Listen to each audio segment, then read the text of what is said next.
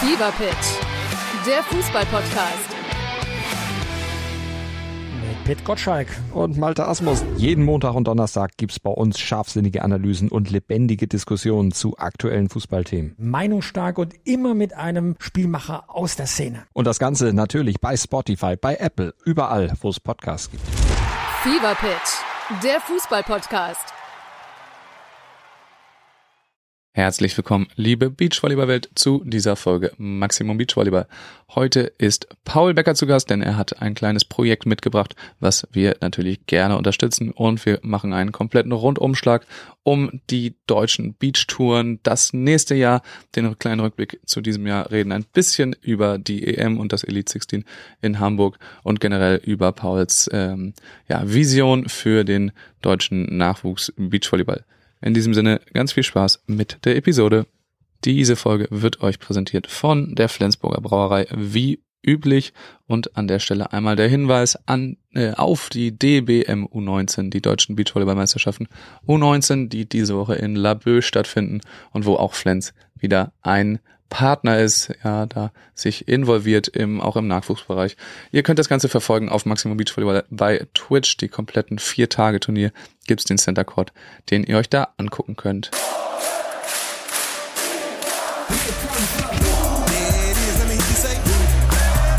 There's about 13,000 German fans in there, loving this atmosphere.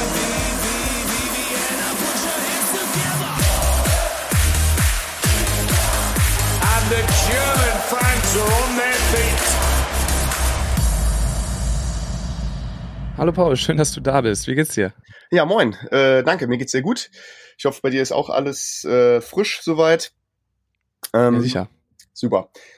Genau, bin bei meiner, äh, bei meinen Eltern zu Hause. Meine Mutter hat heute Geburtstag und sitze hier im Garten. Die wohnen sehr schön ländlich. Ähm, und ja, freue mich aufs Gespräch. Ja, also für die äh, Zuhörerinnen, die können dich ja nicht sehen. Also es sieht wirklich richtig geil aus bei dir gerade. Schönes Wetter. Äh, das, äh, ja, schön zu sehen. Liebe Grüße an deine Mama von allen wahrscheinlich. Danke. und dann in die Heimat. Paul, äh, dann lass uns direkt zum Einstieg äh, zu einem Thema kommen. Du hast äh, was mitgebracht von, von zu Hause, ein kleines, eine kleine coole Aktion, die wir hier gerne, der wir hier gerne Raum bieten wollen. Genau. Ähm, vielleicht hat der eine oder andere Beachvolleyballer schon vom Beachraum gehört in Mainz. Wir haben mit ein paar verrückten ähm, Tennisfelder umgebaut in Beachvolleyballplätze und ähm, haben gerade ein Crowdfunding am Start, ähm, das die Szene auch schon mega cool unterstützt hat. Also unser Ziel sind 20.000 Euro für neuen Sand, neue Netze, für alles, was man zum Zocken braucht. Und sind jetzt bei 15.000 Euro. Das Ganze läuft über Fairplate. Ähm, die Plattform kennen ja bestimmt schon einige von anderen Crowdfunding-Aktionen aus der Szene. Und ähm, ja, ich würde mich im Namen des Beachraums und der ganzen Community super freuen, ähm, wenn der eine oder andere uns noch unterstützen würde. Wir brauchen noch 5000 Euro, damit die Summe ausgezahlt wird. Und wir bekommen auch für jede Spende, die größer als 10 Euro ist, 10 Euro Zuschlag von Fairplay. Das heißt, wenn man einen Zehner übrig hat, ähm, ist das gleich ein 20 für uns oder für den Verein. Es ist ja ein gegründeter Verein. Und genau, da würde ich mich sehr freuen, wenn der eine oder andere noch ähm, uns unterstützt. Erzähl nochmal ein, zwei Sätze mehr über, über Beachraum selber. Du hast gerade gesagt, es ist ein Verein. Also das soll dann auch ein, ein Beachvolleyballverein werden, denn mit einer eigenen Anlage. Also wie ist genau das, das Konstrukt da? Genau, also wir haben letztendlich, wir haben das Projekt so ein bisschen von der Community für die Community ähm, genannt. Ähm, da steht, schwebt so über allem, ähm, dass wir, also uns hat im Rhein-Main-Gebiet total gefehlt eine Fläche, wo alle zusammen Beachvolleyball spielen. Also von Jugendlichen über Profis, über Hobbys. Ähm, und das Ganze kostengünstig. Also wir haben einen Verein gegründet, einen EV, einen gemeinnützigen Verein. Die ähm, Jahresmitgliedschaft kostet 99 Euro für Erwachsene und danach kannst du so viel zocken, wie du willst. Also du Mhm. musst, äh, du hast einen eigenen Code, du kommst auf die Plätze, ähm, da soll einfach Leben entstehen, ähm, da soll zusammen abgehangen werden, gegrillt werden. Ähm, und das ist so unser, unser Konstrukt, das möglichst flach zu halten. Ähm, Jugendliche sollen für den Kleckerbetrag, also 29, 39 Euro im Jahr, so viel spielen wollen, äh, können, wie sie, wie sie wollen. Ähm, wir sind noch in den Kinderschuhen, wie man merkt. Äh, das eine oder andere ist noch nicht ähm, ähm, gemacht. Tausend Anträge, alles. Also ein Verein gründen in Deutschland. Viel Spaß schon mal äh, mit den Formularen. Ähm, wir sind halt gerade noch am Schaufelschwingen und am Zäune abbauen und aufbauen und ähm, genau das beschäftigt uns gerade so im täglichen Betrieb. Und du sprichst immer von wir. Wer ist da noch so äh, dabei? Wer macht das da alles? Genau, wir sind ähm, ja sieben Gründungsmitglieder, die brauchen wir ja für einen Verein. Wir haben uns zu siebt äh, zusammengesetzt und gesagt, okay, ähm, wo gibt's irgendwie eine Fläche, wie könnten wir das machen? Äh, sind alles äh, ambitionierte ähm, Hobbyvolleyballer, ähm, die jetzt in der Szene der eine oder andere vielleicht auch kennt.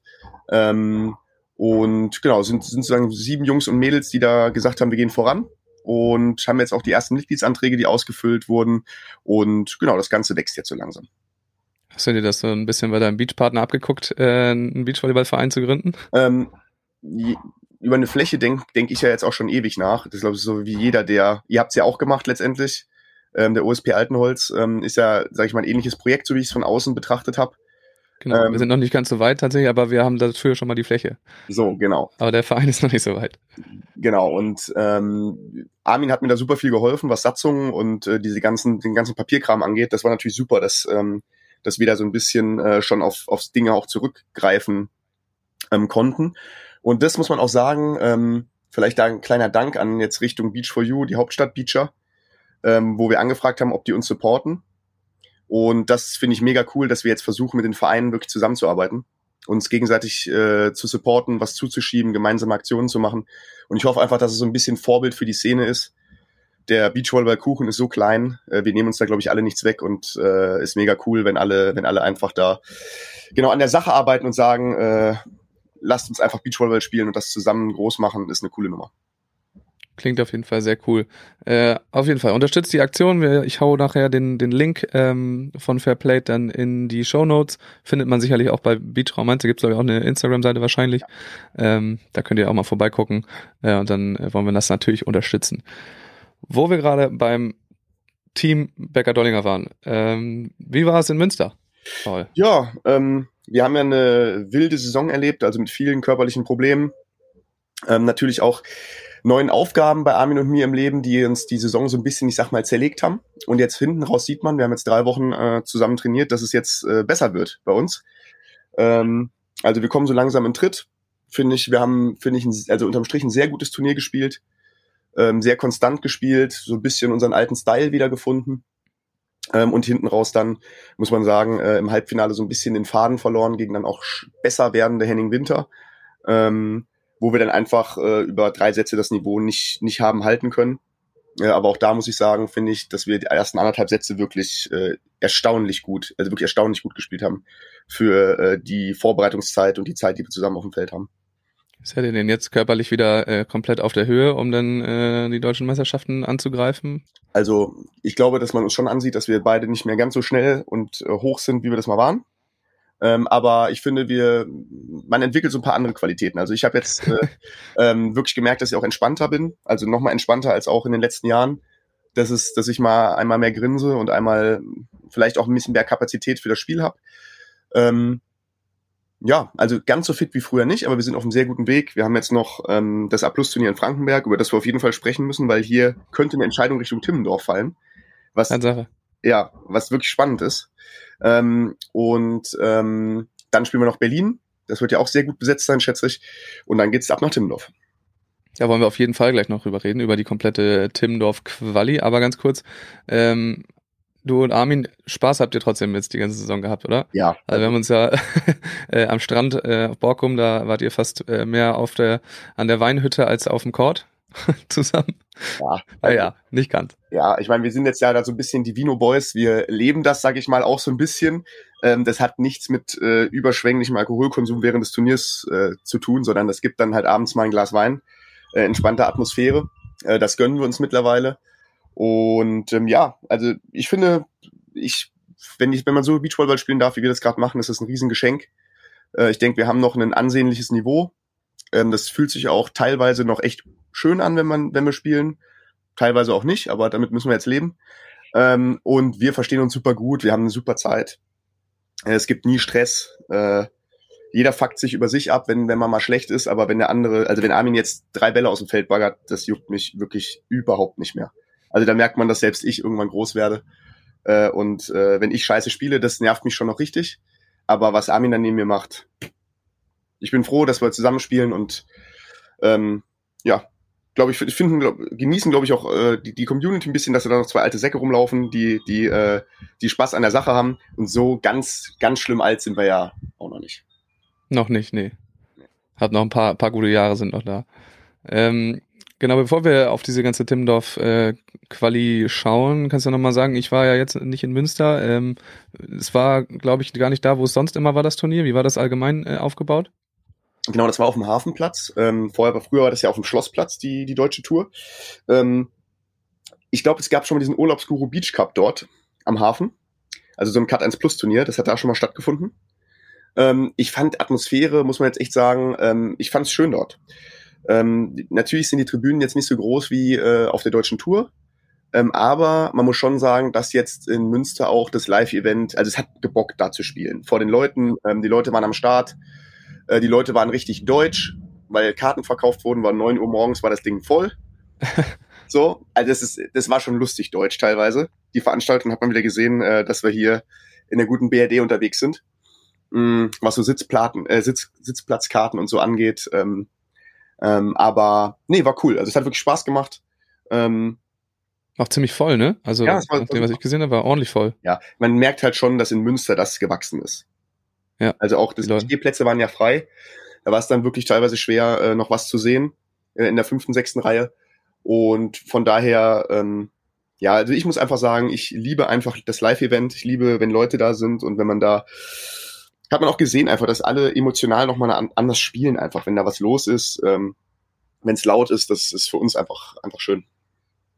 Ist krass zu sehen, auch wenn äh, das an so Standorten so gewachsen ist, wie die, die Zuschauer auch äh, erzogen sind quasi, die kennen das, sind alles schon äh, und sind dann nochmal vielleicht ganz anders dabei, als wenn man vielleicht äh, in eine Stadt kommt, wo es halt einfach noch nicht so, noch nicht so weit ist. Absolut, ja. Das ist schon cool. Dann erzähl doch mal von Frankenberg. Das hatte ich jetzt gar nicht auf dem Zettel, dass da noch ein Abschlussturnier ist. Ähm, es wird in den hinteren Plätzen relativ eng. Es geht vor allem, glaube ich, um einen Platz, um den letzten Timmendorf-Platz, Mhm. äh, wo sich, ich kann es ja mal sagen, wer sich da alles drum streitet. Also momentan stehen auf der 16 Huber Kirchner Mhm. und danach kommen Kaiser Wegner, Kaminski Wüst und Pesche Schmidt, die Richtig. sich zu viert ähm, um einen Timmendorf-Platz boxen werden. Denn davor sind Bezin Walkenhorst, die ja auch noch nicht weit abgeschlagen sind, aber wovon man jetzt vielleicht ausgehen kann, dass sie in Berlin äh, noch ein paar Punkte sammeln. Die sind aber auch noch ein bisschen in, in dem Mix ähm, mit drin, aber die haben auch noch Ergebnisse äh, frei quasi, dass, äh, Genau. dass sie sich so verbessern. Ja, genau. Also beziehen Walkenhorst sehe ich völlig ungefährdet, weil die werden auf jeden Fall noch ein Hauptfeldergebnis kriegen in, in äh, Berlin und werden da auch ein Spiel gewinnen, mindestens eins. Ähm, und es müssten ja zwei, wirklich zwei Teams schaffen, vor beziehen Walkenhorst zu kommen. Und das sehe ich gerade nicht. Zwar deutlich auch. Ja. Können wir gleich nochmal reingehen in die Punkte. Genau. Und ähm, hier in Frankenberg sind alle gemeldet, außer Kaiser Wegner, äh, soweit ich weiß. Wir sind im Ähm, Urlaub. Die sind im Urlaub, ja. Jetzt ähm, auch schon. Ja, aber ich muss ganz ehrlich, ich muss generell sagen, das ist interessant. Ähm, Im Timmendorf-Kampf fand ich, dass äh, ganz viele komische Meldungen zustande gekommen sind. Also, dass Huber Kirchner nicht nach Borkum fahren, konnte ich überhaupt nicht verstehen, weil Borkum war halt echt eine Chance. Ähm, ähm, da fand ich ein paar Meldungen einfach interessant, wo ich in die, in die Listen geguckt habe und gedacht habe, hä, wie kann das sein, dass jetzt die Konstellationen äh, so sind? Ähm, ja, und hier, ich meine, es werden 50 Punkte verteilt in Frankenberg. Ähm, wir sind da. Ähm, dann ist Jonas Reinhardt da mit einem Kumpel. Da muss man halt mal gucken, wie weit die kommen. Ich glaube nicht, dass, äh, dass die jetzt äh, so ein Finalkandidat sind. Also Jonas natürlich Mhm. schon, aber der Partner ist zwar ein guter, aber recht unerfahren. Ähm, und dann sind äh, Huber Kirchner da. Es sind da, ähm, wen hast du jetzt gerade noch aufgezählt? Äh, Kaminski Wüst sind da. Mhm. Und das dritte Team im Rennen war, außerhalb von Kaiser Wegner, Pesche Schmidt. Peschel Schmidt sind da. Okay. So, und je nachdem, wer da jetzt eventuell auch einen Sieg äh, sich abholt, der wird sich da schon äh, ähm, nach vorne sortieren. Und dann ist die Frage halt, ich glaube, dass in Berlin nicht mehr so viel passiert, weil Berlin ganz gut besetzt sein wird. Davon gehe ich aus, ja. Aber die sind halt trotzdem auch alle da, ne? Also da Ja. kann trotzdem noch einiges passieren. Genau, wenn da, Ähm, wenn die einen raushauen, auf jeden Fall. Ja, also, also es müsste dann in Berlin wirklich einer rausgehauen werden, aber wenn jetzt da schon noch ein kleines Ergebnis dazukommt, weil es sind, Pesche Schmidt haben 369 Punkte und Huber Kirchner davor 404. Ja, dazwischen ist alles möglich. Ja. Kaiser Wegner sind relativ dicht auf Huber Kirchner, spielen aber jetzt nicht, die spielen nur noch Berlin. Ähm, die nicht mit der mit der hundertprozentigen Ambition äh, gesegnet für Timmendorf tatsächlich. Also haben auch schon äh, noch ein, zwei Urlaubstage mehr gemacht äh, an den Wochenenden, während ja Pesche Schmidt zum Beispiel und Kaminski Wüst auch auf jedes Turnier fahren. Also die auch äh, aus Bremen noch nachts nach Kempten gefahren, Samstagabend, um dann da einen siebten Platz zu machen. Ja. Ähm, aber geben wirklich alles dafür. finde. Mega geil. Aber Ja. es war schon, das war auf jeden Fall eine wilde Aktion. Ja, aber ich weiß ganz ehrlich, früher war das doch immer so. Also wo wir jetzt, äh, ist ja mal schön, dass wir drei, vier Teams haben um den letzten Platz, die da spielen. Äh, Ich war ja vor, keine Ahnung, 12, 13, 14 Jahren auch in diesem Game drinne. Und wir, was wir da auch geschrubbt sind an Kilometern, war einfach geil. Und wenn dann irgendwo irgendein Team sich mit 4 plus Siegen dann durchgeschummelt hat nach Timmendorf, sowas finde ich eigentlich immer cool. Das muss man ja auch sagen. Huber Kirchner sind jetzt auf dem, auf dem 16er Platz, die äh, zwar das Ergebnis in Stuttgart gemacht haben, einen vierten Platz bei Rock the Beach, Ja. aber sonst, glaube ich, zusammen, warte mal, ich gehe mal drauf. Wir haben zwei, Ähm, zwei Zweite im Cut 1 plus, meine ich. Genau, Cut 1 Plus Ergebnisse, äh, ordentlich viele drin und aber sonst kein Hauptfeld geschafft. Ja, Kim war dann mit, ähm, mit Philipp Grau im Hauptfeld in Bremen, glaube ich, Nee. Echt? oder? Ja, doch, doch, doch, doch. Echt? Haben die es Hab ich geschafft? sogar gesehen, glaube ich. Ähm, Ach, genau, in haben sie das Bremen. Ja, da geschafft? war ich nicht da, richtig. Genau, in Bremen. Ja. Da hast du deinen Partner allein, alleine gelassen quasi. Mhm. Aber sonst halt ohne, ohne Hauptfeld ähm, auf der deutschen Tour und trotzdem an 16. Also kann man sehen, was das eben äh, bringt. Ja. Ist auch spannend jetzt, dass die Teams, die können sich halt alle noch krass verbessern. Die haben alle noch Ergebnisse drin, so ein, wie so ein Siebter vom Cut 1 Plus, Mhm. ähm, den sie halt dann noch rauskegeln und sich ordentlich verbessern. Aber da muss schon jetzt einiges passieren und das, was wir wahrscheinlich sehen werden, ist, dass irgendwelche Teams von denen noch gegeneinander spielen werden in diesen Turnieren. Ja, Das sind dann immer wirklich die besten Duelle. Genau, das hoffe ich halt hier in Frankenberg auch so unbedingt. Wir spielen äh, Modified Poolplay, das heißt theoretisch, klar sind Dolly und ich sicherlich Favorit hier, aber wenn du dann so ein Viertelfinale hast, kannst du es ja auch mal dumm verlieren. Und ähm, da haben wir auch gesagt, entweder sind wir am Sonntag drin oder wir gucken uns da Sonntag schön an, wie sich alle die Köpfe einhauen, da um einen Platz. Davon kann man ausgehen, dass das irgendwie passiert. Es ging auf Borkum ja schon los, dass Kaiser Wegner dann gegen Kaminski Wüst gespielt haben. Äh, eigentlich eher Underdog, aber dann doch gewonnen haben in der ersten, in der Gruppenphase.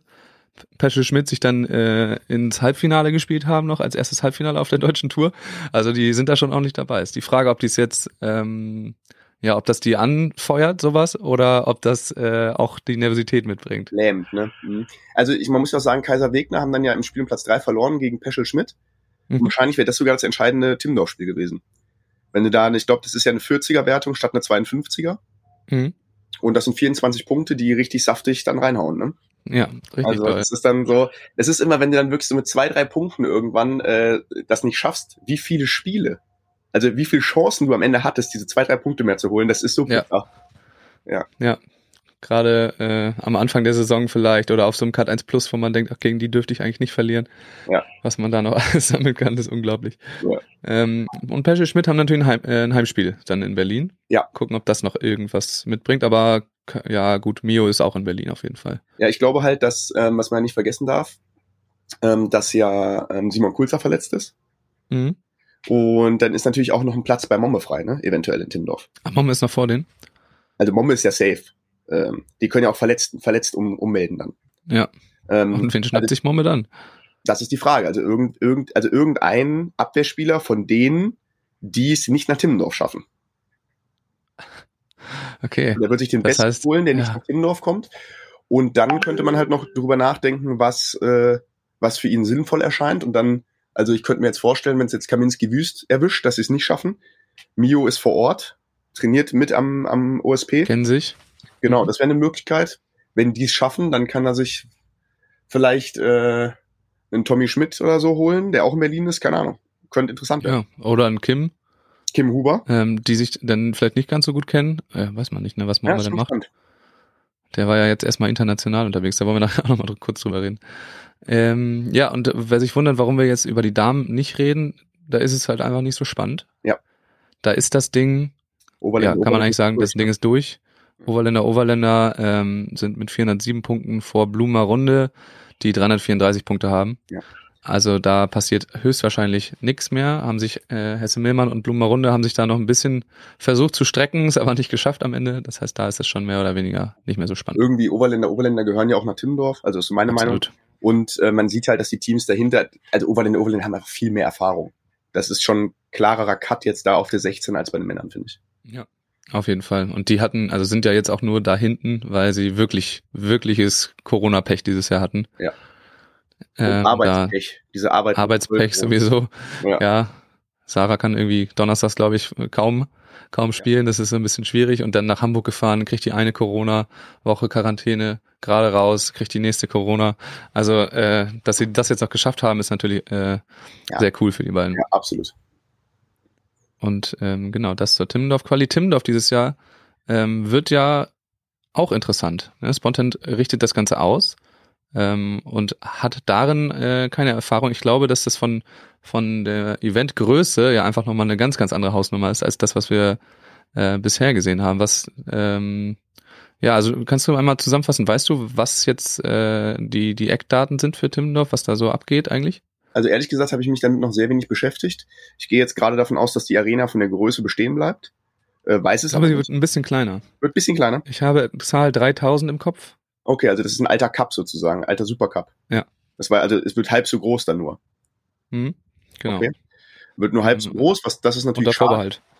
Ja, ist natürlich schade, aber gleichzeitig äh, muss man ja jetzt auch mal sagen, fand ich die Turniere jetzt auf der GBT auch gerade hinten raus sehr reibungslos. Ähm, das hat alles gut funktioniert und man hat jetzt auch gemerkt, dass Münster ein bisschen größer wurde und wenn sie jetzt in, in äh, Timmendorf den nächsten Schritt gehen, ähm, finde ich das völlig legitim und äh, vielleicht auch einfach schlau, nicht das ganz große Ding zuerst zu machen. Ähm, ich habe gehört, dass irgendwie die Österreicher da einheizen werden, wenn ich das richtig verstanden habe. Ja? Weiß ich Hab aber nicht. erinnert Glaube ich. Ich glaube, es gibt auf jeden Fall Live-Entertainment. Wer das dann am Ende macht, äh, weiß ich nicht. Ähm, jetzt in Münster hatte man ja auch jemanden, der ein bisschen moderiert hat. Ähm, und ähm, ich kann wirklich nicht viel dazu sagen. Ich glaube auch, dass so viel gar nicht offiziell ist bis jetzt. Glaube auch nicht. Also es gibt halt, es gibt nur zwei Chords, das ist ein, ein großer Unterschied, Mhm. äh, meine ich. Es gibt keine, es gibt keine große Siegerehrung, so wie es jetzt angekündigt ist. Das ist äh, etwas, was ich schade finde, ehrlich gesagt. Ähm, wir müssen ja auch aus dem Hotel raus. Äh, wenn wir ausgeschieden sind, haben wir noch eine Nacht. Also man hat nicht wie damals diesen gemeinschaftlichen Abschluss, dass alle bis Sonntag da sind. Ähm, aber da muss man jetzt auch, also ich sehe, ich sehe, das ist super schade und ich finde, das war eine, eine coole Belohnung am Ende des Jahres, auch für die Teams, die vielleicht dann in Timmendorf nicht vorne dabei sind. Aber wir wissen ja auch so ein bisschen, unter welchen Umständen das Jahr jetzt entstanden ist. Ja. Und äh, wenn dann da ein paar äh, Euros gespart werden müssen, finde ich das völlig okay auch. Völlig. Bin äh, ein bisschen gespannt auf so das, äh, das ganze Village, das ganze drumherum, aber da waren ja jetzt eigentlich immer äh, echt viele Partner dabei, die da auch mitgefahren sind zu den äh, oder dann bei den verschiedenen Standorten aufgetaucht sind. Die werden wohl in Timmendorf dann auch sein. Aber ich gehe davon aus, dass es einfach von der Größe her ein bisschen, äh, ein bisschen runtergeschrumpft ist im Vergleich zu den äh, Vorjahren. Ja. Was ja irgendwie auch logisch ist am Ende. Aber ich äh, werde äh, die, es wird ja dann deutlich weniger Sidecourt-Spiele geben. Mhm. Die werde ich auf jeden Fall vermissen, weil das sind eigentlich, sind eigentlich immer die besten in Timmendorf. Ja, also Feld 2 muss ich echt sagen, äh, ich habe die geilsten Schlachten habe ich auf Feld 2 gehabt. Wenn dann wirklich alles Ja. voll steht, die Seebrücke ist voll, die Leute gucken hinten über die Büsche oder äh, stellen ihren Stuhl irgendwo in diese in diese Hecke rein, damit sie noch einen einen Platz ergattern. Das waren schon immer die Stimmung in Timmendorf schon geil da auf dem Sidecourt. Ja, wird auch bestimmt äh, wieder so sein. Ich kann mir vorstellen, dass ganz viele, die sonst auch nach Timmendorf fahren, jetzt wieder äh, hinfahren, die Apartments sowieso schon gebucht haben äh, fürs nächste Jahr schon wieder. Ja. Ähm, also das wird wahrscheinlich ein Timmendorf, äh, ja, was äh, trotzdem trotzdem cool wird, auch wenn es ein bisschen kleiner ist. Aber es ist ja auch jetzt ein bisschen anders, dass komplette Tickets verkauft sind. Ähm, ich weiß aber gar nicht, wie da so der Stand ist. Gehe davon aus, dass da viele Bock drauf haben, ne? Absolut. Ich meine, das ist ja auch eine Thematik, wo wir jetzt drei Podcast-Folgen mit, mit füllen könnten, ob man Karten verkauft oder nicht. Da gibt's auch kein richtig und falsch. Ich finde an sich ähm, ist der Sport auf jeden Fall wert, dass man auch ein paar Euros dafür ausgibt, wie in anderen Sportarten auch. Dass damit gewisse Nachteile einhergehen, ist auch logisch. Dass es mal freie Sitzplätze gibt. Das ist in der Allianz Arena auch so. Ähm, aber das ist so ein bisschen die Frage einfach, wohin man die Sportart entwickeln will. Ne? Ja, da gibt's ja jetzt auch die, die beiden Konstrukte, die sich da gegenüberstehen. Ähm, aber letzten Endes, wir hatten ja vorhin schon drüber geredet, gibt's halt auch die Standorte, wo man jetzt Münster, wo du da äh, Tickets verkaufst und das Stadion ist voll quasi, die Sitzplätze. Und dann bist du in Bremen äh, und das ist eben über drei Tage nicht der Fall. Ähm, und da sind kaum Leute, die die Tickets gekauft hatten, sondern vor allem Leute, die äh, Laufkundschaft sind. Das sind ja auch zwei Sachen. Wenn man halt an, neu an den Standort kommt, dann kannst du wahrscheinlich nicht davon ausgehen, dass das alles ausverkauft ist. Ja. Aber äh, an, an gewachsenen Standorten kriegst du das durchaus hin. Deswegen ist dieses Modell ja auch eigentlich ganz cool mit den reservierten Plätzen quasi. Ja. Dieses Bahnmodell, was jetzt da gefahren wurde, dass du quasi kannst dich überall hinsetzen, aber Wenn Wenn jemand man mit dem Ticket hat. kommt, Ja. dann musst du leider weg. Ja, das ist schlau gelöst, das finde ich auch. Und ich muss, wenn wir jetzt äh, über die beiden äh, Touren sprechen, äh, die es jetzt dieses Jahr gegeben hat, ich fand den Kontrast wirklich ganz interessant. Ähm, finde jetzt super, die Rechte für die erste Tour sind ja auch jetzt auch ausgeschrieben. Mhm. Also das fand ich was ganz Wichtiges beim, beim DVV, dass jetzt äh, gesagt wird, okay, wir lassen den Markt entscheiden, es können sich verschiedene Leute bewerben, es wird vielleicht ja auch ein paar Alteingesessene geben, die sich nochmal auf Rechte bewerben. Und ich finde, dann kann man so ganz getrost, egal wer es am Ende wird, sagen, alles klar, das beste Angebot wurde angenommen und da freue ich mich drauf. Ja, das ist clean. Ich weiß halt auch tatsächlich, es gibt mega wenig äh, Buschfunk, mega wenig Cheddar. So, also ich weiß nicht, ob du irgendwas schon aus irgendwelchen Ecken gehört hast, in welche Richtung das Ganze geht. Ähm, ich nämlich nicht. Ich glaube, dass ich auch nicht. Ich meine, jetzt, das wird halt ausgeschrieben, es dauert ja auch alles seine Zeit. Mhm. Äh, und am Ende so viel Zeit hat man dann jetzt auch nicht mehr, bis so Budgets vergeben werden bei großen Unternehmen. Also äh, ich schätze, dass es in den nächsten acht bis zehn Wochen muss da irgendwie wahrscheinlich auch der Hammer fallen. Ähm, und dann bin ich sehr gespannt, was am Ende dabei rauskommt. Ja, das hatte auch äh, Pille, der war ja jetzt in der letzten Folge da. Ähm, hatte auch gesagt, das ist eigentlich ist mir alles egal. Hauptsache, es geht jetzt irgendwie schnell. Hauptsache, man kriegt das schnell hin, weil äh, wir müssen jetzt die Kohle ran schaffen fürs nächste Jahr. Ja. Und ähm, kannst du dir vorstellen, dass es dann irgendwie ein Konstrukt gibt, das also ich glaube, Spontan ist ja nun mal ein eigentlich ein Medialisierungs-Streaming-Unternehmen. Wollen sie, glaube ich, auch eher sein als, als ein Veranstaltungsunternehmen, ähm, weil damit dann doch viel einhergeht Mhm. ähm, dass es dann so ein Konstrukt gibt, dass jemand anderes die Turniere veranstaltet und, und Spontan die streamt, medialisiert. Also ich stelle es mir schwer vor, ehrlich gesagt. Weil ich glaube, dass äh, die Jungs äh, von Spontan schon ein sehr genaues Bild von der Veranstaltung haben. Ähm, ich glaube auch, dass sie ausrichten gelernt haben, muss man auch ganz klar sagen. Und ich glaube auch, dass sie gute Chancen haben, den Zuschlag für die erste Tour zu kriegen, weil sie, glaube ich, das Setup fertig haben im Groben. Mhm. Also sie haben mit den Städten jetzt geredet. Ich glaube, die haben das alles solide und vernünftig auf die Beine gestellt. Äh, für jemanden von außen da jetzt reinzukommen und das Setup hinzustellen, es ist entweder ein erfahrener, also keine Ahnung, was äh, zum Beispiel Frank Mackeroth macht oder äh, ob Pille da nochmal äh, Gas gibt Richtung erste Tour. Das weiß ich nicht. Ähm, aber ähm, ich weiß nicht, ob so eine Kooperation, ob das funktionieren würde. Ich kann ich kann es mir gerade ehrlich gesagt nicht so richtig vorstellen, dass das clean wird und dass das keinen Ärger gibt. Ähm, aber ähm, ich finde, wenn, wenn das zusammenkommt, ist super. Und ich muss auch sagen, wenn wir zwei Touren kriegen, also egal wie, und da vielleicht jetzt, ich meine, jetzt hatten wir sechs Turniere auf der GBT und vier Rock the Beach Turniere, wenn da nächstes Jahr 8-8 steht, wäre das überragend. So. Ja. Und dann ähm, ist es da vielleicht auch gar nicht so uncool, wenn man diese zwei Formate hat. Also, ich sag mal, Pille ist so ein bisschen Oldschool-Feeling. Als ich da jetzt auf die Turniere gefahren bin, hat sich das ein bisschen nach früher ange, angefühlt, auch wenn alles ein bisschen kleiner war. Ähm, Spontan kennt man mittlerweile auch und ist, ist es gewohnt, wie die Turniere sind. Ähm, wenn wir zwei Turnierserien haben, äh, mache ich drei Kreuze, ähm, auch so ein bisschen hinsichtlich natürlich meiner neuen Aufgabe, ähm, ähm, die jetzt ja auch viel Zeit äh, ja einnimmt in meinem Leben äh, für die Junioren und die Junior Juniorinnen. Ähm, ist es, glaube ich, super wichtig, dass wir da äh, wieder Zugänge schaffen auf coole Turniere, wo man, wo man spielen kann auf vernünftigem Niveau. Und ähm, Alex hatte, glaube ich, äh, vor zwei, drei Folgen in deren Podcast angekündigt, dass wenn es irgendwie dazu kommt, dass sie nicht beteiligt sind an der deutschen Tour, dass er dann ähm, auf je oder dass sie auf jeden Fall Beachvolleyball-Turniere ausrichten werden. Was sagst du dazu? Äh, geht das nach vorne oder ähm, oder trägt das vielleicht eher dazu bei, dass dann so eine kleine kleine Zersplitterung da kommt? Ich finde es super, ehrlich gesagt, wenn Alex was macht, weil er hat bewiesen, dass er es gut macht. Und das kann jetzt, äh, der eine oder andere kann das toll finden und der andere nicht. Dass äh, die Veranstaltung polarisiert, ist ja klar. Ja. Ähm, ähm, aber ich muss sagen, ich habe äh, auch jetzt im Laufe des Jahres viele sehr gute äh, Erfahrungen gemacht äh, auf der Tour. Ähm, andere, die vielleicht nicht so gut waren, aber insgesamt, äh, ich habe jetzt auch mit ihm ähm, nach dem Spiel in Münster dann auch nochmal eingecheckt und gesagt, okay, äh, wir gucken uns immer in die Augen und wissen, dass es gewisse Themen gibt, wo wir uns uneins sind. Äh, aber viele Sachen waren auch einfach richtig gut und ähm, haben super funktioniert. Und jetzt habe ich deine Frage vergessen. Ähm, wenn die, wenn die auch Turniere ausrichten, so, außerhalb der deutschen super. Tour. Finde ich super. Ja? Ja, finde ich absolut super, ähm, weil umso größer das Angebot ist, umso besser. Ähm, wenn Sie eine Tour außerhalb der Tour anbieten, müssen Sie es bezahlen. Ähm, das heißt, Noch äh, ordentlich bezahlen wahrscheinlich, ne? ja. Weil dann müsste man ja von den DVV-Punkten so ein bisschen abrücken als Spieler aus dem Fokus. Und du musst also dann irgendwie, entweder hast du ein saucooles Angebot, ich kann mir vorstellen, dass ein Niklas Rudolf oder ein Erik Stadi oder so, die auch dieses Beachvolleyball, diesen Vibe und dieses im, im Chat, also ich glaube, das gefällt ihnen einfach sehr gut, das, das wird ja auch erzählt, oder ein King Kühlborn, dass das so Teams sind, vielleicht die auch einfach sagen, ja gut, dann scheiße ich halt auf die DVV-Punkte und zock da einfach die Tour, die mir besser gefällt. Ich glaube, auch das kann passieren. Ähm, und ähm, klar, und es gibt andere Teams, die wird man vielleicht ein bisschen besser bezahlen müssen, damit äh, sie dann äh, auf den Turnieren spielen. Aber am Ende ist es einfach ein größeres Angebot für uns. Und wenn die Anbieter es schaffen, sich nicht komplett die Köpfe einzuhauen, was wiederum sehr peinlich für die Szene wäre, was aber durchaus passieren könnte, dann finde ich das einfach nur mega gut. Das kann man doch äh, so stehen lassen. Gefällt mir.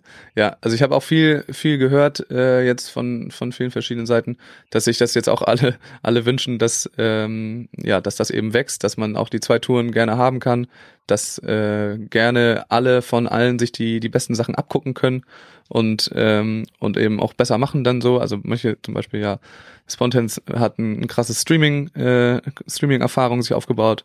Ähm, das können sich die anderen Leute abgucken äh, in Einzelteilen in der Qualität. Und Pille und seine Leute haben eben einfach ganz viel Erfahrung im Eventbereich. Äh, und da ist das Live-Event vielleicht nochmal den, den kleinen Schritt vorne, wo ähm, man sich auch ein bisschen gucken kann, ohne dann das andere zu kopieren, weil es sind ja nun mal andere Produkte mit anderem Fokus. Absolut. Aber da habe ich viel gehört, dass alle sagen, ja komm, let's, es liegt doch alles da. Lass das doch äh, zusammen machen quasi ja, ich bin gespannt. Ich habe auch den Eindruck irgendwie, dass, dass sich so ein bisschen alles so ein bisschen beruhigt, zumindest was diese, was dieses Thema angeht. Wir haben ja andere Themen im Deutschen Volleyballverband, wo gerade sehr viel im, im Wanken ist. Ähm, um die Freistellung von Niklas Hildebrand zum Beispiel. Äh, da wird noch einiges passieren, gehe ich von aus. Aber äh, was die Tour angeht, irgendwie habe ich da, ich hatte sehr viel Angst, aber ich habe mittlerweile ein ganz gutes Gefühl. Wird man dich denn eigentlich nächstes Jahr auf irgendeiner Tour sehen? Bei mir gibt es sehr viele Fragezeichen. Körperlicher also, Natur oder zeitlich? Äh, ohne, ohne aus dem Nähkästchen zu plaudern. Also ich befinde mich äh, in Gesprächen mit dem DVV. Ich glaube, wir haben ein sehr gutes erstes Jahr hingelegt mit einer schwierigen Situation für mich, weil eine Teilstelle zu erfüllen, ohne ähm, was zu zerstören an, an Strukturen, was gerade da ist, ist gar nicht so einfach. Ähm, ich glaube, das haben wir Trainer wirklich gut gemacht, also eine ganz enge Zusammenarbeit geschaffen mit äh, Kersten Holthausen, mit äh, Manu Rieke, mit Alex Prietz, da habe ich mich extrem viel ausgetauscht, ähm, da also mit Katsche, das war wirklich hervorragend und da ist ein sehr guter Vibe entstanden unter uns Trainern. Ähm, und ähm, die Frage ist jetzt einfach, wie das weitergeht. Und da, daran wird sich auch äh, messen, ähm, ob, ob ich nächstes Jahr, ob und inwiefern ich nächstes Jahr noch Volleyball spiele. Ähm, ich liebe diesen Sport, auch ihn selber zu spielen. Ich finde, es gibt nichts Besseres. Ähm, aber äh, das ist eben auch eine Chance, diese Leidenschaft weiterzugeben. Und da muss ich auch sagen, bin ich auch wirklich drin aufgegangen jetzt in der Betreuung der jungen Spieler und Spielerinnen. Mm, ich kann es dir einfach nicht sagen. Also ich habe, was ich sagen kann, ich habe keinen laufenden Vertrag für nächstes Jahr. Okay, aber was man auch sagen kann, ist, wenn du da zum Beispiel jetzt eine volle Stelle annimmst als äh, Nachwuchsbundestrainer, dass es dann äh, richtig kritisch wird mit, mit selber Sport machen. Inwiefern? Weil deine Athletinnen und Athleten ja auch unterwegs sind an den Wochenenden, wo du dann eventuell spielen wollen würdest äh, und dann eine Saison zu spielen, ja. müsste man schon ordentlich was hindeichseln, ne? Ja, richtig. Also das, das muss man dann sehen, wie die, wie die Stelle aussieht. Äh, man muss jetzt sagen, ähm, dass auch bei der Teilstelle ich halt selber auch während der Turniere immer betreut habe. Ja. Also auch wenn ich jetzt nicht eingeteilt war, ich habe Taktiken für Teams gemacht, ich habe äh, Gespräche mit Athleten geführt. Ähm, das ist echt gut gelaufen für, für das erste Jahr. Ähm, klar kannst du dann manchmal äh, die Teams jetzt nicht, kannst du nicht aufschlagen für die oder, ähm, oder äh, irgendeine Besprechung kannst du auch mal nicht machen, aber insgesamt äh, war das jetzt top. Aber es ist ganz klar, wenn sich der DVV neu aufstellt und volle Stellen rausgibt, dann wird das in dem Ausmaß natürlich nicht mehr möglich sein. Ich muss auch sagen, ich werde jetzt nach Timmendorf fahren und ähm, es gefühlt nochmal sehr genießen. Sagen wir es mal so. Weil es vielleicht, ganz vielleicht das letzte Mal sein könnte. Oder vorerst das letzte Mal. Ja, ich gehe davon aus, also ich gehe gerade davon aus, dass das letzte Mal Timmendorf ist für mich. Ah, krass. Okay, also alle, die Paul in Timmendorf dann sehen, äh, können nochmal ein Getränk ausgeben oder extra laut für äh, Becker Dollinger anfeuern. Ja, also wie gesagt, es ist einfach unsicher gerade. Ähm, ich bin in vielen Gesprächen, aber mir ist auch wichtig, das sage ich auch ganz ehrlich, wenn ich nicht an das Konstrukt glaube, was wir bauen, werde ich es nicht machen dann spiele ich einfach selber weiter Beachvolleyball. Also weil äh, ich finde, dass man seine Energie im Leben für ähm, Dinge aufopfern sollte, wo man an die man wirklich glaubt.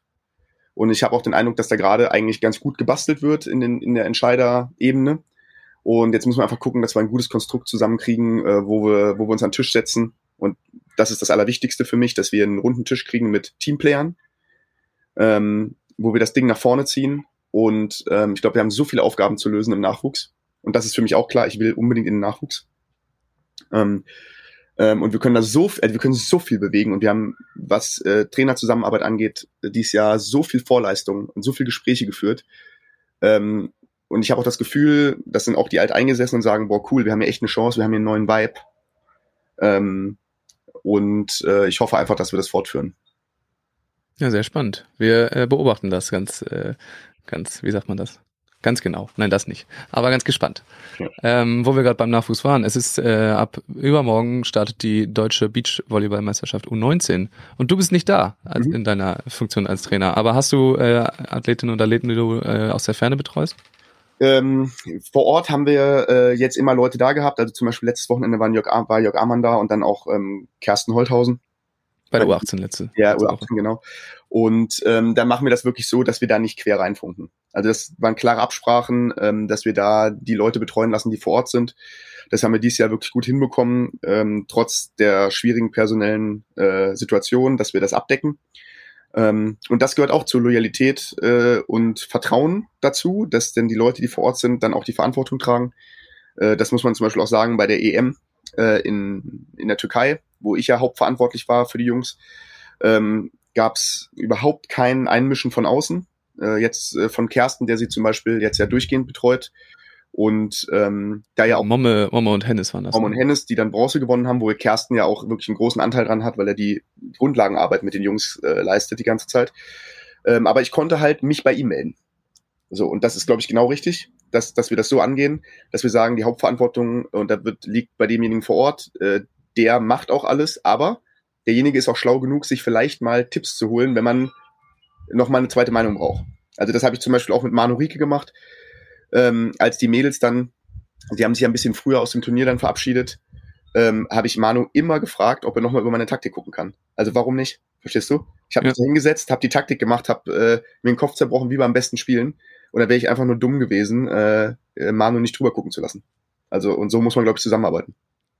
Ja, es klingt so, als äh, hättet ihr eine ganz gute Team, Teamarbeit am Start. Ähm, aber genau, das heißt, du, du guckst dir das jetzt nur aus der, aus der Ferne so ein bisschen an. Genau, ich gucke natürlich Ergebnisse an. Äh, ich war jetzt auch in Münster gefühlt mehr äh, beim, bei den Junioren im Turnier als beim Ja. Münster. Ähm, jetzt kommt hier gerade mein Papa oh, von der Arbeit und äh, schmeißt den Grill an, so wie es aussieht. Das ist ein sehr gutes Ah, Zeichen. sehr gut. Ja. Ja. Ja. Du kannst Ähm, dir auch den, äh, den Stream übrigens angucken vom Center Court genau. bei äh, Maximum Beach Volleyball. Das geht auch. Cool. Super.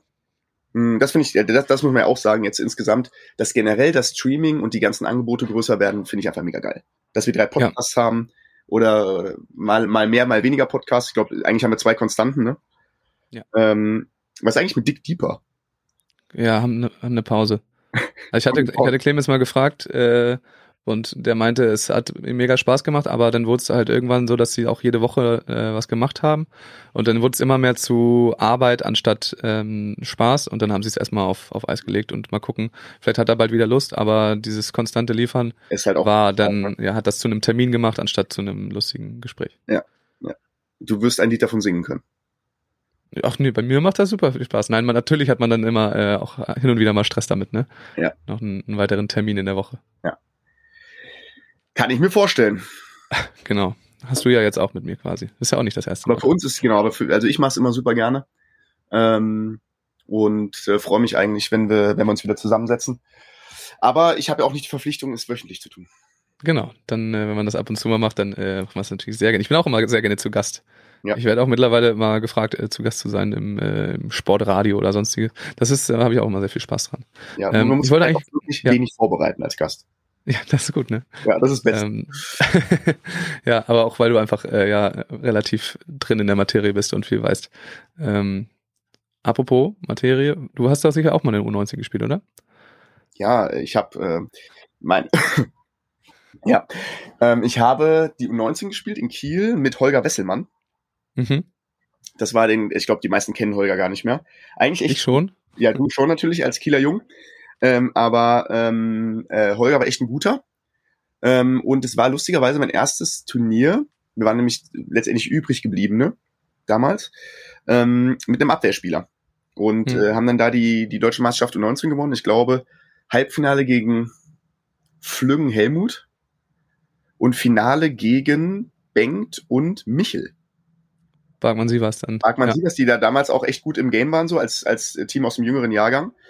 Äh, und ich habe äh, noch die CD hier rumliegen, weil früher gab es so coole CDs gebrannt, dann nach der DM aus Kiel. Und so alle, gefühlt alle fünf Jahre, wenn ich den, äh, wenn ich hier die CDs sortiere, die ich wieder irgendwo hingeschmissen habe, dann denke ich mir, ach komm, leg das doch mal rein und es ist grandios. Äh, ich weiß, Titelmusik ist äh, How Much is a Fish von Scooter.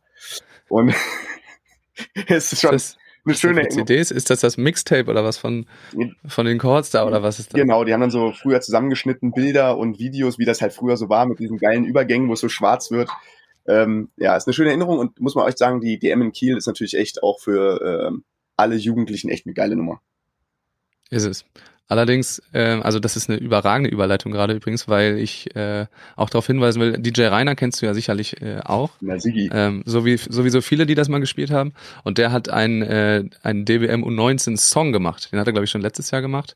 Ähm, und jetzt hat den nochmal geremastert. Ich werde den am Ende dieser Folge in voller Länge äh, abspielen. Das äh, ist ein Deal mit ihm. Ja, also wer da äh, gespannt ist, du kannst es dir dann im Nachhinein nochmal anhören. Ähm, der DBM Ist es bei U19 Song von Spotify DJ Rainer. Ich glaube nicht. Ich glaube nicht. Das ist exklusiv jetzt erstmal hier und man kann ihn, kann ihn natürlich dann vor Ort äh, so ungefähr siebenmal am Tag auf dem Center Court hören. äh, da freuen wir uns drüber. Aber ja, das äh, so viel dazu. Und sie ist nicht mehr in Kiel-Schilksee, sondern sie ist mittlerweile in Laboe Ja. auf dem anderen Ufer quasi. Äh, Schilksee hat keine Lust mehr auf Beachvolleyball. Hm, nur noch segeln. Genau, ja, weiß nicht, da hat sich was verändert in der Tourismusagentur äh, da und äh, deswegen wird das jetzt in Laboe gemacht, aber die haben sehr viel Lust darauf. Das Lustige ist, im Nachhinein glaube ich sogar, ich weiß es nicht genau, aber ich glaube, dass Holger Wesselmann sogar seine Freundin auf diesem Turnier kennengelernt hat. Wirklich. Ja, also ich setze es jetzt einfach mal so, das ist meine Version der, der, der Geschichte, die ich kenne. Und äh, er hatte dann an sich auch sein Karriereende dann direkt mit dem Gewinn der deutschen Meisterschaft U19 äh, eingeleitet, weil dann ja sehr schnell Familie gekommen ist. Ob, äh, ja, weiß ich nicht genau, wie, wie geplant das war. Ähm, aber, und er ist dann auch äh, Stützpunkttrainer geworden in, in, in Kiel am OSP, Ja. äh, den es denn damals noch gab. Ich habe sogar auf dem Turnier auch gegen Armin Dollinger gespielt. Ja, wirklich. Mhm. Sich da Armin, getummelt Armin war hat. so ein bisschen so ein Spät, Spätsünder. Der war da noch so ein bisschen äh, unter ferner Liefen. Und äh, dann ist er, aber irgendwann ist er ganz groß rausgekommen, der Dolly. Ganz groß. Ich kann nur jedem empfehlen, mal in diesem äh, DVV-Archiv die alten Meldelisten von, von Jugendmeisterschaften mal durchzugehen, Geil, ne? wer da mit wem gegen wen gespielt hat. Es ist Mhm. überragend und das ist auch äh, eine der besten Funktionen der DVV-Seite, habe ich glaube ich schon mal erzählt, dass man da wirklich alle Turniere nochmal angucken kann. Mhm. Also ich muss Ähm, auch sagen, wenn man sich da mal abends, wenn man im Bett liegt, verliert so ein bisschen in diesen Listen, wo du dann teilweise rumklickst, in welchen Jahren, und dann guckst du auf die Uhr und denkst dir so, nee, habe ich jetzt nicht anderthalb Stunden lang gemacht, oder? Man, man, das passiert manchmal. Also nicht oft, aber es kann Mhm. mal vorkommen. Ja. Ähm, dann wollen wir, haben wir noch zwei Programmpunkte. Ähm, der erste ist, es gab ein neues Turnierformat gerade äh, in Wien. Hast du das so ein bisschen Ja. geschaut? Der sogenannte Nations Cup, Ja. äh, wo wir bei den Damen sogar eine Medaille holen konnten. Ja. Ähm, genau, wie hat's dir gefallen? Was, was war das eigentlich? Also ich fand's äh, mega cool. Ich fand die, Wien ist halt Wien, ne? Also die können Ja. halt einfach Beachvolleyball, wenn du so, ich muss sagen, ich habe von den Spielen fast gar nichts gesehen, weil es ja parallel als auch äh, zu Münster äh, ausgetragen war. Ähm, äh, dass unsere Mädels da gut performen können im Teilnehmerfeld, war auch klar. Ähm, und ich glaube, dass diese Formate mit zwei Teams, wo es dann am Ende ein Golden Set gibt und das eine Team dem anderen nochmal irgendwie den Arsch retten kann und man diese Teamergebnisse erspielt, das ist einfach geil. Das hast du auch in den Reaktionen Ja. gesehen, wie dann sich alle in die, in die Arme fallen und äh, mitfiebern, äh, dass es dann doch noch irgendwie ein Golden Set gibt. Also ich finde das Format, finde ich ziemlich geil.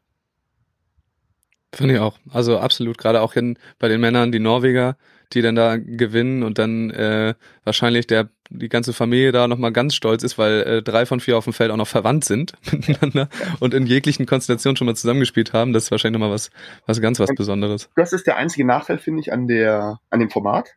Wenn du halt ein Überteam dabei hast, dann zieht dich das halt auch einfach komplett durch, ne? Ja. Also das, das ist das Einzige, was ich so ein bisschen, wo man vielleicht mal drüber nachdenken könnte, ähm, wie man das umgestalten könnte. Ähm, aber ähm, Ja, wenn du halt Mosorum dabei hast, ist schon mal ganz gut. Es ist nicht schlecht. Ja, man könnte vielleicht überlegen, irgendwie in der, in der Gruppenphase oder so ein bisschen anderes System zu spielen, äh, einzelne Sätze zu zählen oder sowas äh, und dann erst am Ende des, den Golden Set dazu zu nehmen. Äh, weil, wie du sagst, ne, wenn die halt immer gewinnen, diese Sätze, dann ist eigentlich, kannst du das zweite Team kannst du dir auch sparen dann. Ja. Ähm, weil die halt dann immer gewinnen. So. Ja. Ähm, Oder dass, man, dass, das- man sagen, dass man sagt, irgendwie der Golden Set, also man kann ja drüber nachdenken.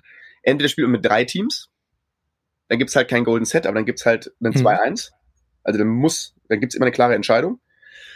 Ähm, oder man müsste halt, äh, keine Ahnung, vielleicht äh, den Golden Set zwischen den beiden Teams losen. Also dass du, dass du beide Teams hast und sagst, Ja. okay, äh, das Los entscheidet, welche Teams gegeneinander spielen im Golden Set. Weil dann kommt es auch auf das zweite Team an. Oder du äh, könntest nochmal ganz wild werden und sagen, okay, es müssen, äh, es muss aus jedem Team einer, einer spielen. Ja, auch nicht schlecht. Also, ja, aber es, wir haben ja auch nicht immer so ein, so ein Überteam dabei. Gut, jetzt Mosorum haben wir wahrscheinlich noch ein paar Jahre vor der Brust, aber da kann man sich Gedanken machen. Ich finde es auf jeden Fall auch ein, ein sehr cooles Format. Ja. Und wie du sagst, in, in Wien, äh, das war wieder, also was für eine Stimmung da schon wieder los war, äh, freuen sich, ja, das ist einfach krass, was da abgeht. Ja. Läuft dann auch der Bundespräsident irgendwie rum und wird da eingeladen und kommt vorbei und so. Ist, die machen das schon richtig. Ich weiß immer noch nicht, warum die das jetzt genau gemacht haben. In Österreich? Ich meine, es ist nicht so, als hätte ich Politik studiert, aber heißt Bundespräsident Es gibt einen Kanzler und einen Präsidenten auch, ja. Das siehst du mal. Der Van der Bellen war da. Oder war das überhaupt? Ist das der Präsident überhaupt? Weiß ich gar nicht. Vielleicht ist er auch der Kanzler. Tut mir leid, Österreich. Ich spreche nachher noch mit einem Österreicher ähm, Ah. über die EM, da können wir das nochmal klären. Ähm, aber genau, ich weiß immer noch nicht, warum jetzt genau ähm, die das gemacht haben, hatten wohl keine Lust auf, äh, auf Pro Tour, ihr eigenes Ding lieber machen und Ja, auf jeden Fall, ich find's gut, geil. Also, läuft. Läuft, weitermachen. Vielleicht, vielleicht noch ein Pro Tour Event äh, in der Woche drauf oder so, nächstes Jahr, dass wir dieses Stadion auch noch für, für das nutzen können. Ja. Ähm, aber genau, ansonsten eine sehr coole Sache. Ach so, wir haben jetzt auch eine Pro Tour, ne? Jetzt ist auch Hamburg am Wochenende. Da bin ich auch sehr gespannt, äh, wie das Rotenbaumstadion da so gefüllt werden wird. Ja. Ähm, keine Ahnung, ich glaube, die sind am, am Anfang die Tickets 18 Euro teuer gemacht, dann günstiger gemacht, jetzt auf 7 oder so. Mal schauen, wie sehr sich das füllt. Bin sehr gespannt. Ja, wir haben ja im Roten So. Baum schon alles erlebt, so ein bisschen, ne? Also, wir haben ja von äh, deutscher Tour, ähm, die, finde ich, für deutsche Tour dann noch okay besucht war, so im Verhältnis, äh, über eine WM, die halt alles, ähm, ja, alles weggefegt hat. Und dann ein King of the Court Turnier, das ja auch schon beide Gesichter hatte. Also ziemlich geil bis äh, nicht mehr als auf der deutschen Tour damals, ne? Ja, deswegen auch so ein bisschen gespannt, was man sagen kann. Es wird sich, glaube ich, lohnen, das anzugucken, äh, weil die ganzen europäischen Top-Teams das spielen und dann äh, direkt nach München fahren danach.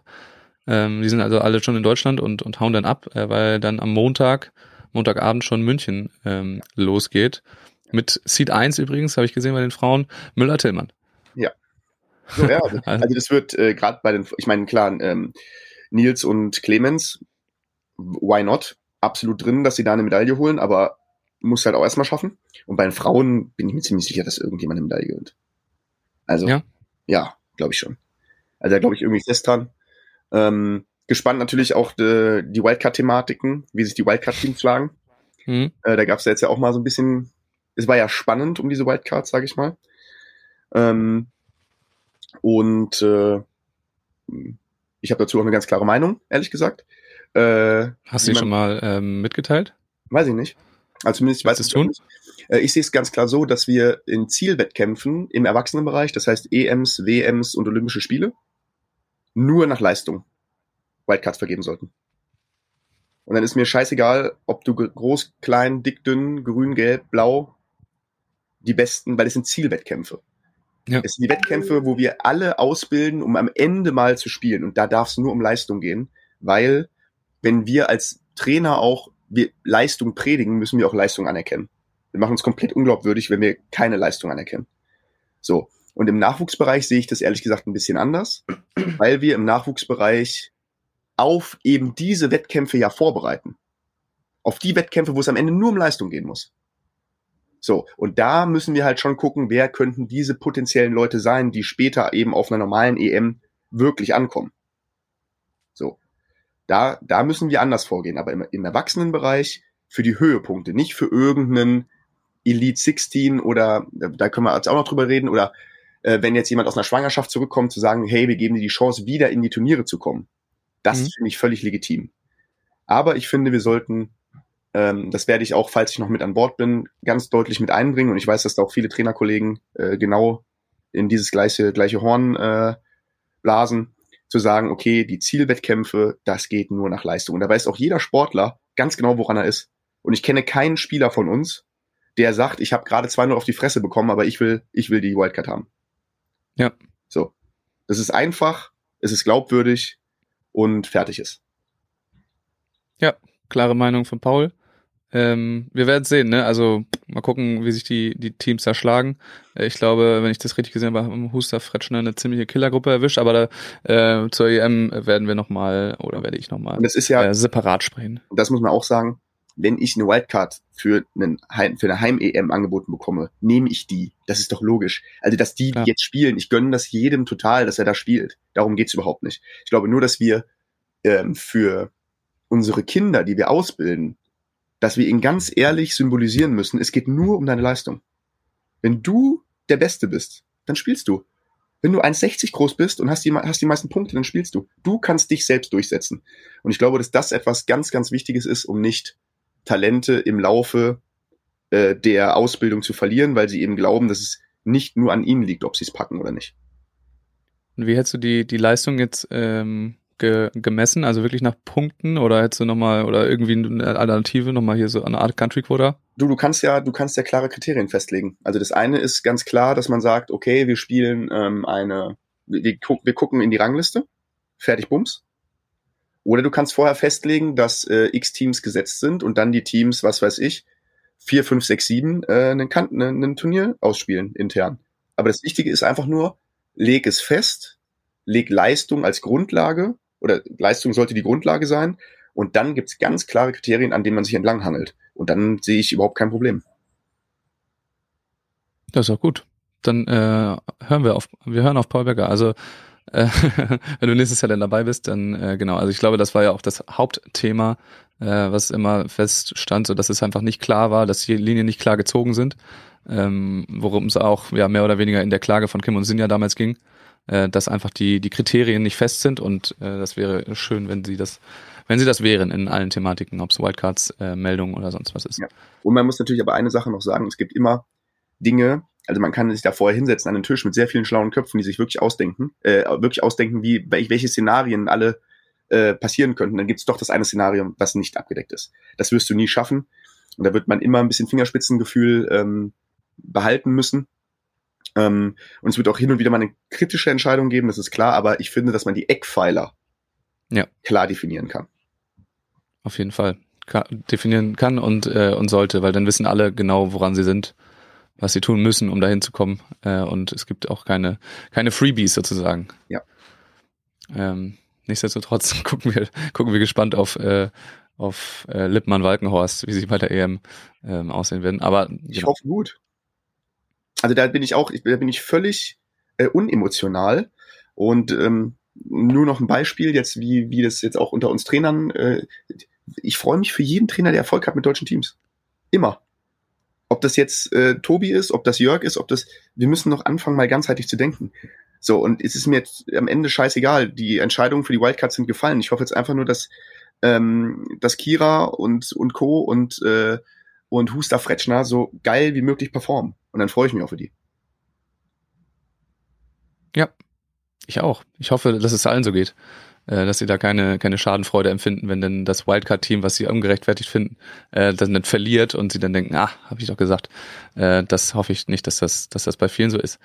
Paul, wir haben ganz, ganz viel abgehandelt. Ähm, genau, für die EM habe ich schon gesagt, äh, ich bin auch vor Ort die ganze Zeit. Da wird es auf jeden Fall noch ein bisschen was äh, an Input geben, weil wir haben ganz, ganz viele deutsche Teams dabei, die in ganz, ganz vielen verrückten äh, Gruppen drin sind. Also äh, es gibt es gibt wirklich lustige Gruppen dabei. Zum Beispiel es gibt eine Gruppe bei den Männern, wo Arman Hellweg, Mo Sorum und ähm, ähm, Henrik und Matthias drin sind, also die anderen Norweger. Also es gibt da ganz lustige Konstellationen auf jeden Fall, äh, die wir uns dann alle nochmal im Detail angucken. Wie gesagt, es ist jetzt die DBM U19, das kann man sich angucken auf Twitch und es ist auch äh, das Elite 16 in Hamburg, das kann man sich live oder, keine Ahnung, bei Beachvolleyball World wahrscheinlich angucken. Ähm, ich sage danke, Paul Becker, dass du die Zeit dir mal wieder genommen hast. Und du weißt es, äh, glaube ich, ne? Du hast gleich nochmal die Chance, das letzte Wort zu richten. Vielleicht auch nochmal mit dem äh, Bogen schlagen, äh, was wir am Anfang, worüber wir am Anfang gesprochen haben. Ich sage schon mal danke, ciao und bis zum nächsten Mal. Ja, Max, dir auch vielen Dank. Äh, sehr gute Idee. Ich äh, hatte das schon wieder verdrängt, dass ich das letzte Wort habe. Ähm, aber dann nutze ich das natürlich, ähm, ja, äh, nochmal für die Community. Also äh, Leute, wenn ihr nochmal äh, bei uns reinschaut auf beim Beachraum äh, und äh, ein bisschen Support äh, für die Community da lasst, äh, freue ich mich sehr. Und ähm, genau, spreche natürlich auch die Einladung aus. Das Wichtigste ist immer, dass nicht nur gespendet wird, sondern dass auch einfach Beachvolleyball gespielt wird da. Das heißt, falls ihr mal in der Region seid, ähm, die Hürde ist wirklich gering, schreibt uns an. Schaut einfach mal vorbei. Und ähm, genau, wenn, wenn wir irgendwas unterstützen können, ob es dann andere Vereine sind oder äh, irgendein, ähm, ja, irgendeine Aktion, äh, immer melden. Wir äh, unterstützen alles, was den Beachvolleyball nach vorne bringt.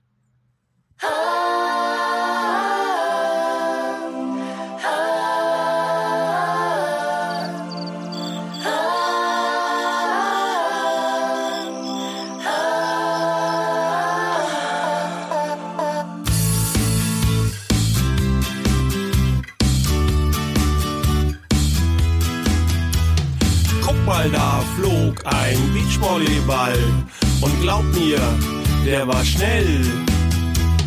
Schau mal, die fliegen hier überall. Das ist professionell.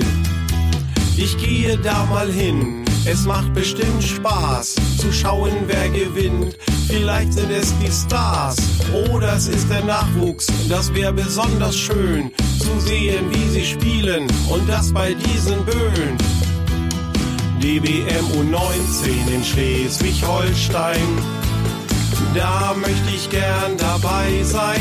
DBM U19 hier am Sandstrand. Ich immer schon gern im Sand stand. DBM U19.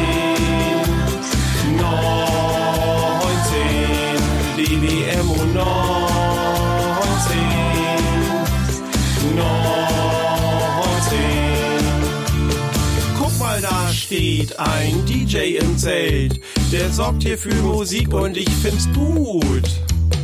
Jeder Song ist ein echter Hit. Da klatschen wir doch gerne mit.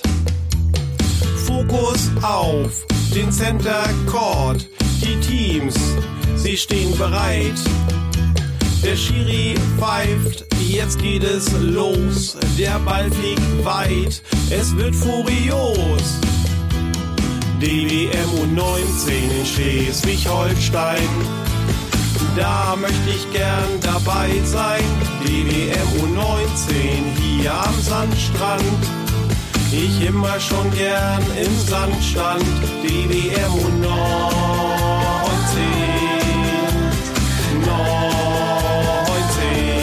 19. DWM U19.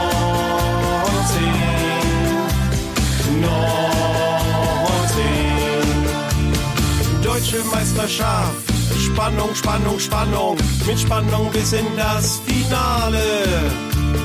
Jeder weiß, was gleich passiert, doch keiner weiß, welches Team hier brilliert. Deutsche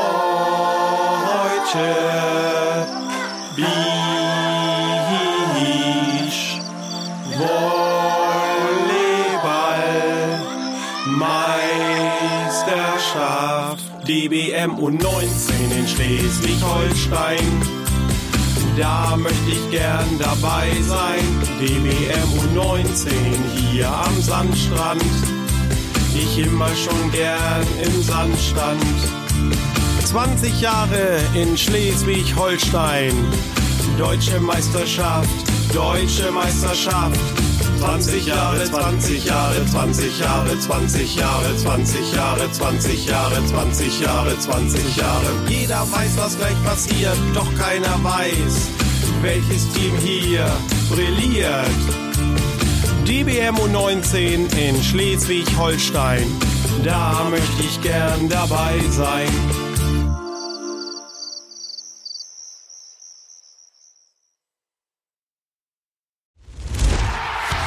Fever Pitch, der Fußballpodcast. Mit Pit Gottschalk. Und Malte Asmus. Jeden Montag und Donnerstag gibt's bei uns scharfsinnige Analysen und lebendige Diskussionen zu aktuellen Fußballthemen. Meinungsstark und immer mit einem Spielmacher aus der Szene. Und das Ganze natürlich bei Spotify, bei Apple, überall, wo es Podcasts gibt. Fever Pitch, der Fußballpodcast.